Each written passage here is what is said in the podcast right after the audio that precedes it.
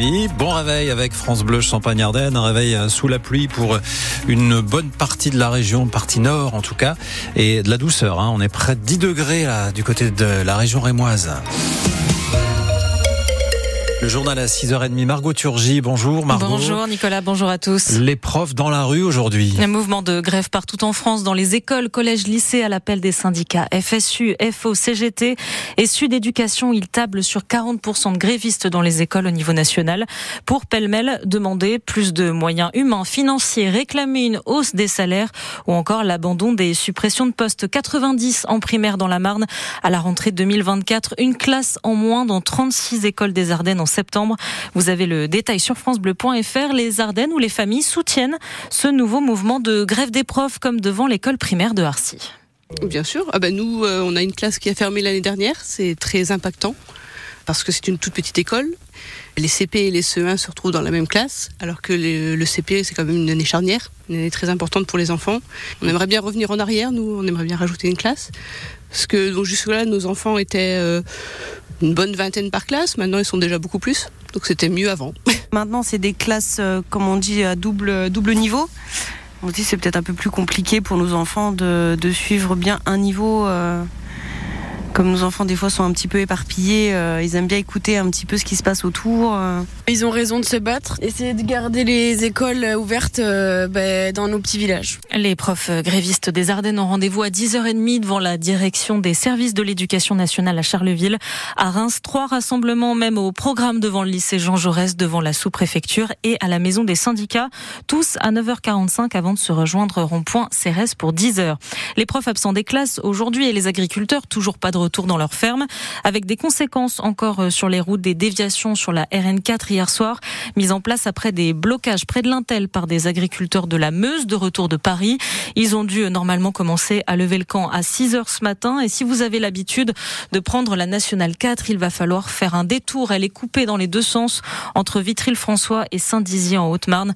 Saint-Dizier où un blocage est prévu à partir de 7 heures ce matin, rond-point des Nations. Et si vous constatez des difficultés, bien sûr, sur les routes de la région, appelez-nous ce matin au 03 26 48 2000. Et dans les Ardennes, un nouveau convoi doit prendre la direction de Paris sur l'A15 aujourd'hui.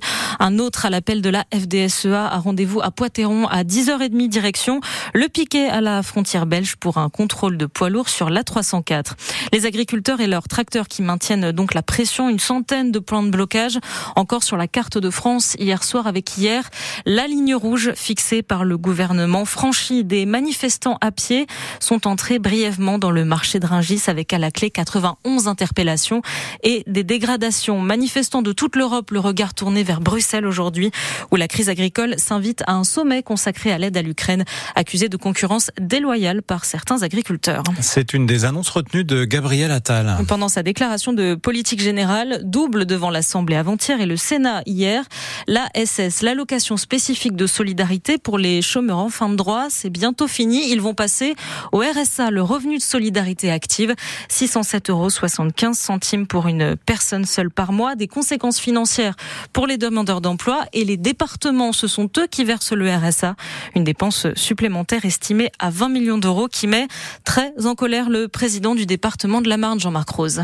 Je pense que là, c'est la goutte qui fait déborder le vase, si vous voulez. On est, déjà euh, dans un échange qui est quand même euh, euh, assez tendu avec, avec l'État, puisque ça fait un moment que les départements devant la situation financière extrêmement difficile qu'ils traversent, réclament euh, une autonomie fiscale ou des compensations plus élevées.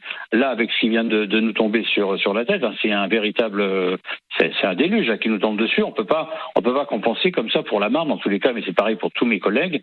20 millions d'euros euh, du jour au lendemain, c'est pour tout simplement pas possible. Donc si on ne on ne les trouve pas et qu'ils ne sont pas compensés, ces 20 millions vont être en moins de l'épargne, donc des investissements des investissements pourquoi Pour nos collèges, pour nos routes départementales, pour le partenariat qu'on peut avoir avec nos communes. C'est ça qu'on va avoir en moins. Si on arrive à zéro, on ne pourra plus rien financer. Le président du département de la Marne, Jean-Marc Rose, la crise du logement s'aggrave en France. Conclusion du 29e rapport annuel de la Fondation Abbé Pierre, 70 ans après l'appel de l'Abbé Pierre du 1er février 1954.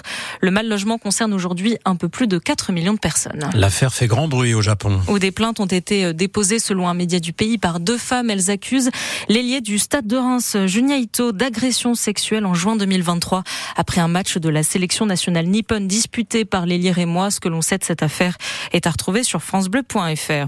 Et puis les pompiers de Montmirail lancent sur Facebook un appel aux dons financiers pour aider un de leurs collègues. Il a tout perdu dans l'incendie de sa maison de lundi à mardi. Les chèques sont à déposer dans une enveloppe dans la boîte du centre de secours de la commune, la boîte aux lettres bien sûr.